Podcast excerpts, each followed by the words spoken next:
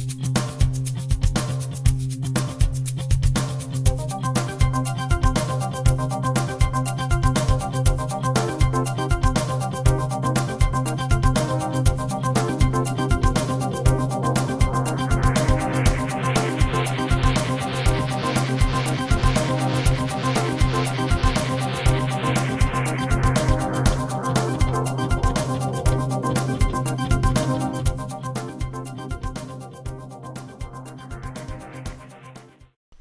Lesson 33. Hello again. In this lesson, we're going to show the basics of creating high dynamic range images, also known as HDR images, and how to bracket exposures. I'll begin by explaining what an HDR image is and what makes an HDR image so unique. The three examples you'll be seeing here are compliments of HDRsoft.com. Whenever you take a photo, your camera's built-in light meter attempts to tell you what the proper exposure would be for that particular scene. Based on that information, either you or your camera's automatic exposure system set the correct combination of shutter speed and aperture to render what the meter has determined to be the correct exposure. But as you probably have already learned, there isn't always one single exposure that gives you the best overall exposure. This is where HDR imaging comes into play. It enables you to create an image where everything is properly exposed within the same frame, as seen in this late evening image. For example, here's a shot I took of some trees in a forest at the exposure reading recommended by my camera's meter, f5.6 at 1 60th of a second at ISO 200. It looks okay, but is this exposure giving me the best exposure for this scene, or could it be better? Look at the foreground and how dark it is. Because it's in the shadows, I can't really make out the details of the forest floor in this area. The same is true for the undersides of the leaves of the trees. Now look in the distance and you can see how washed out the trees are. Wouldn't it be nice if they had the same rich colors as the leaves that appear to be properly exposed in this image? In reality, most of this scene appears to be either too dark or too light, even though the meter determined it to be a good exposure. Now, before I go any further, I need to clarify something. What you see here is really the way the scene looked while I was photographing it. This is what you might say is the real deal. What we're going to do with HDR imaging is in essence cheat Mother Nature. We're going to basically correct the underexposed and overexposed areas of this scene so that each component of the overall image is what one would consider properly exposed. But keep in mind that this isn't necessarily going to represent reality. So what we're going to do is correct this image by bracketing exposures.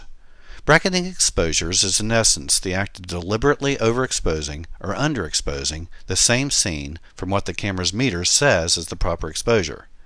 By doing this, areas that are too dark in the normally exposed shot will become lighter when overexposed. Conversely, areas that are light will become darker when the shot is deliberately underexposed. Bracketing exposures is carried out in incremental steps called stops, which we discussed in Lesson 10. For example, you may choose to bracket by adjusting the aperture by one f-stop over and one f-stop under the meter's recommended f-stop reading. Or instead, by adjusting the shutter speed one stop either way from the camera's recommended shutter speed reading. Now imagine what a scene would look like if you combined all three exposures into one exposure where the dark areas, light areas, and properly exposed areas were all present in the final image. That's what you get when you create an HDR image, a composite image of three separate exposures. So now that we've got the basics out of the way, how do we actually create an HDR image? Well, first of all you'll need a program that is able to combine the three bracketed exposures into a single image and maintain all the desired corrected areas of the scene. This can be done in Photoshop, but in this lesson I'm going to use a program called Photomatix. This program not only makes the process very easy, but allows you to tweak the image the way you want it, plus there's no need to use raw images. You can use JPEG images and get excellent results. The program is available for Mac or PC and can be downloaded for free at hdrsoft.com to try out, but there will be a watermark on your final image. If you choose to purchase it, the Photomatix Pro version is about 100 bucks, which I feel is money well spent. Once you have your program downloaded and installed, you'll need to go out and shoot your images. When creating an HDR image, it's best to keep the aperture constant and bracket by changing shutter speeds instead. This is because the depth of field will change each time you change the aperture, as you already know from lesson 24. Furthermore, it's recommended to bracket by two stops either way, although this isn't absolutely necessary. I've had excellent results using this method though. You should also use a tripod because the image must be basically the exact same composition for each bracketed exposure. Photomatix is able to automatically line up images that are a little off, but using a tripod is a much better idea. Now how do you bracket your exposures? There are a few ways to do this depending on your camera and its capabilities. On my Nikon D70, for example, you can program the camera to bracket exposures so that it's done automatically. Or, if you don't have this function, you can bracket by using your camera's exposure compensation dial. You can also bracket exposures manually. Using my D70, I'll now show you how to bracket exposures using all three of these methods. When setting up the camera to bracket automatically, you first want to be sure to set your mode dial to aperture priority, since we want to keep the f-stop the same for each exposure. Then go ahead and set your f-stop. Next, I'll go to the menu and locate the bracket set function. Once I find that, I'm going to be able to set up how I want my bracketing to operate. I'll press enter and then choose what kind of bracketing I want to do. I'll choose auto exposure only since I don't plan on using flash. I'll go ahead and hit OK. Then I'm going to go up to the bracketing button and hold that down. While keeping my bracket button pressed down, I'll go over to my LCD display and here's where I adjust how many exposures I want to take automatically and how many stops for each exposure. So what I'm doing here is flipping this through and I finally come up with three exposures bracketed by two stops over and two stops under. Now when it's time to shoot, I simply put my camera on the tripod, press the bracket button again and hold it, use the other dial to click until I get the bracket icon there, then I go ahead and shoot three exposures. There's one, there's two, and there's three. Notice that each exposure was by a two-stop shutter speed difference, either side of the shutter speed for normal exposure. Okay, the second method is using your exposure compensation dial. Again, you go ahead and choose aperture priority for your setting. Go ahead and set your aperture at uh, say 5.6 and your camera's meter will determine what is the shutter speed for that f-stop. Now, you go ahead and take a shot, normal exposure, press the plus minus button, adjust this button until you get to two stops. Notice that we're in the negative range, so two stops under exposure. There's two, go ahead and take a picture. And it will automatically be two stops darker. Now go ahead and make another exposure after you set this to plus two stops exposure. Go ahead and take your picture. So you have now taken three exposures at normal, two stops under, and two stops over. And finally, bracketing the old-fashioned way using the manual setting. Set your mode dial to M. Observe what settings your meter is saying is proper exposure for that particular scene. Take your shot, and now you're going to want to change your shutter speed two stops under, and you have to do this mathematically. Okay, so it's quiz time. Let's see how much you learned from lesson 10. This is showing a shutter speed of 1 25th of a second. If we want to go two stops underexposed, what would be the shutter speed? Well, one stop would be what? 50th of a second. Two stops, hundredth of a second. So there you go. So you go ahead and set your camera to one hundredth of a second. You take your shot. Now you want to do two stops overexposed. So what would that be? Well, we had 1 25th of a second before. We know we want to make it two stops longer exposure to make it lighter. So we take 50% of 25, which is 12. 50% of that, which is 6. So you go ahead and take your shot at 1 sixth of a second, and you now have your two-stop overexposure. Now we're going to switch gears and show you what to do after you've gotten your three exposures. So here are the three different exposures I took of the trees in the forest in a folder on top of my desktop. Uh, here I have my normal exposure. Okay, I believe this was at uh, ISO 200 f5.6 uh, probably about a 60th of a second with a tripod. Then I have my two stop overexposure. As you can see, it's a lot brighter there. And then my two stops underexposure. Okay. Now I'm going to go ahead and close this out. Open up Photomatix. And when you open Photomatix, you get this little window here. Um, and I'm going to click. I'm going to show you a couple different ways to make these. I'll show you the more difficult uh, more detailed one first and then the easier one second. Okay, what I call the easier one. Okay, so I'm going to click on generate generate HDR image. It's going to give me a window to browse for those three images I showed you. Alright, so I'm going to go to uh, the folder. There's the normal exposure. Hit select.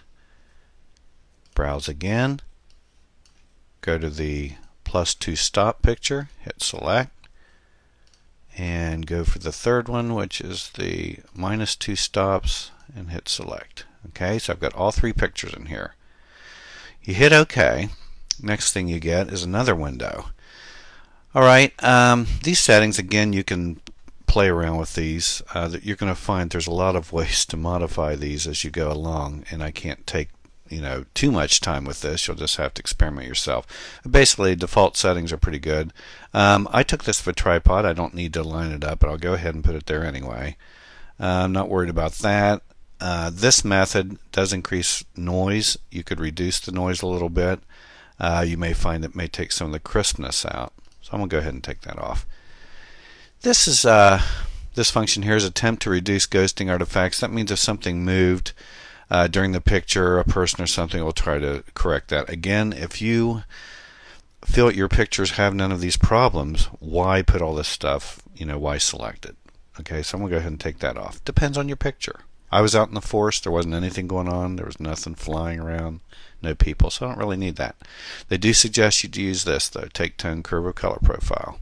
Alright, I'm going to go ahead and hit generate HDR.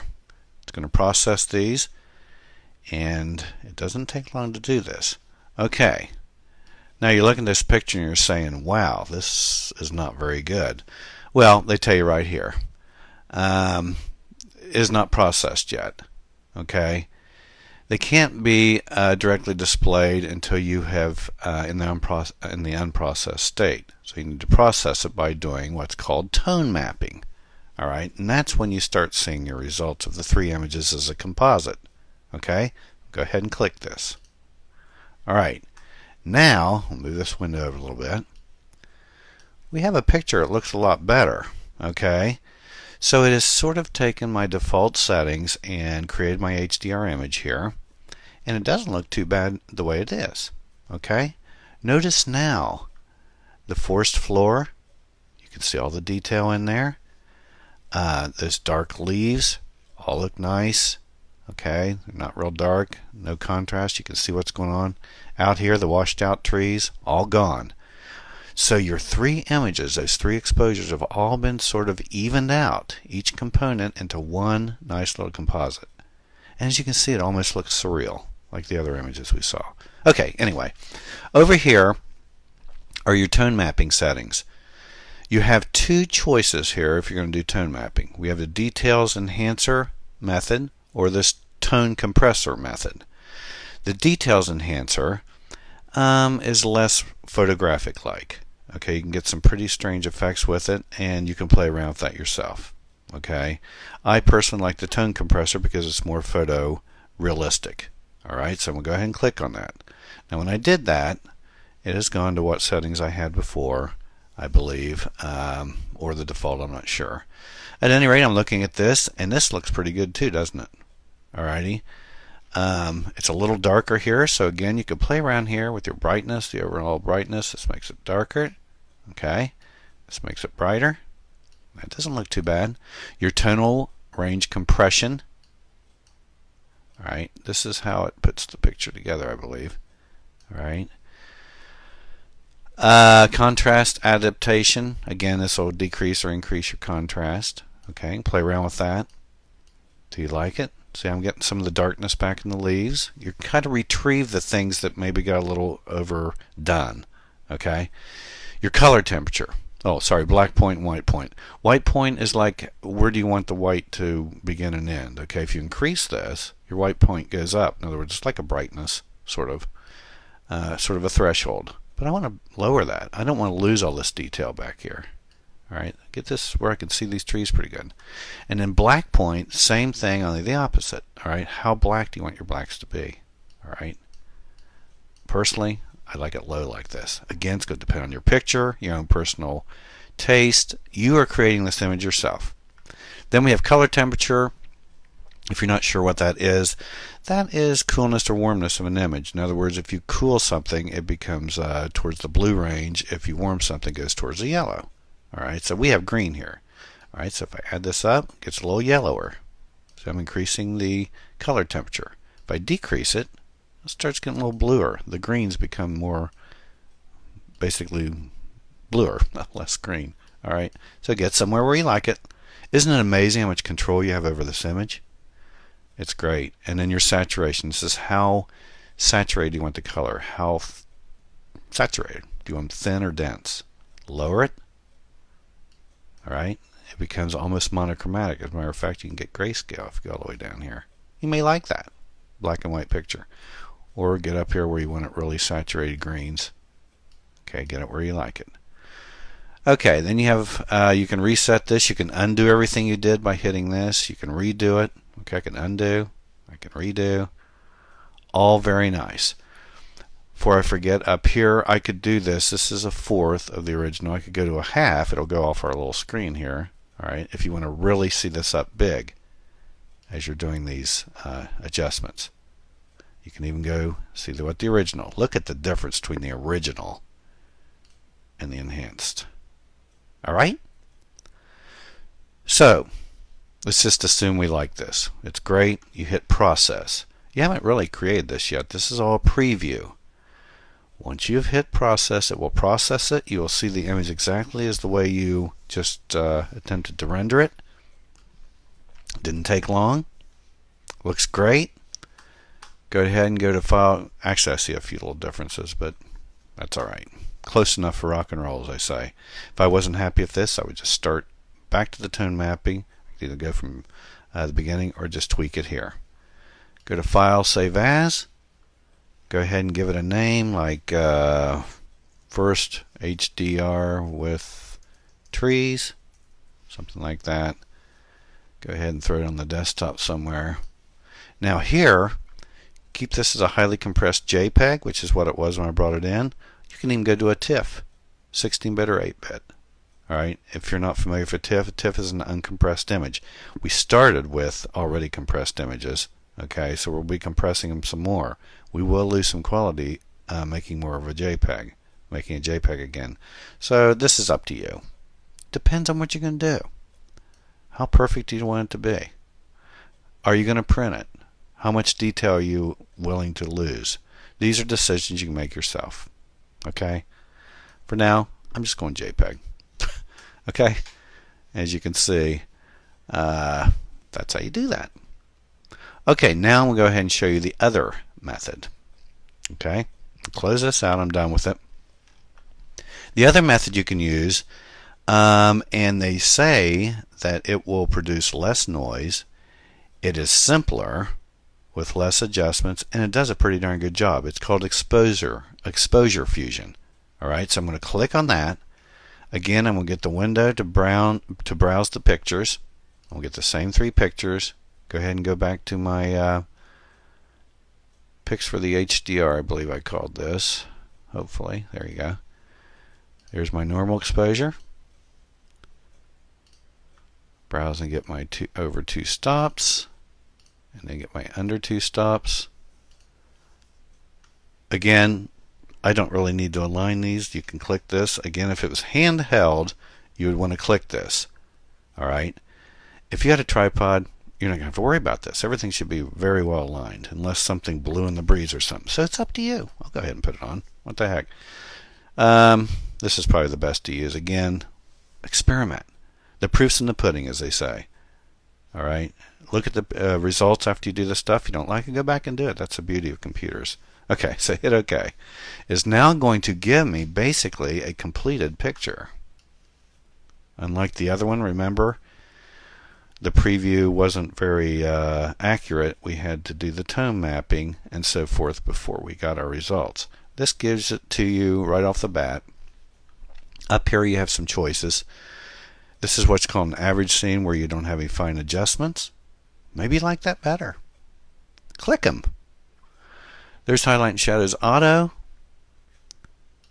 There's where you can adjust everything.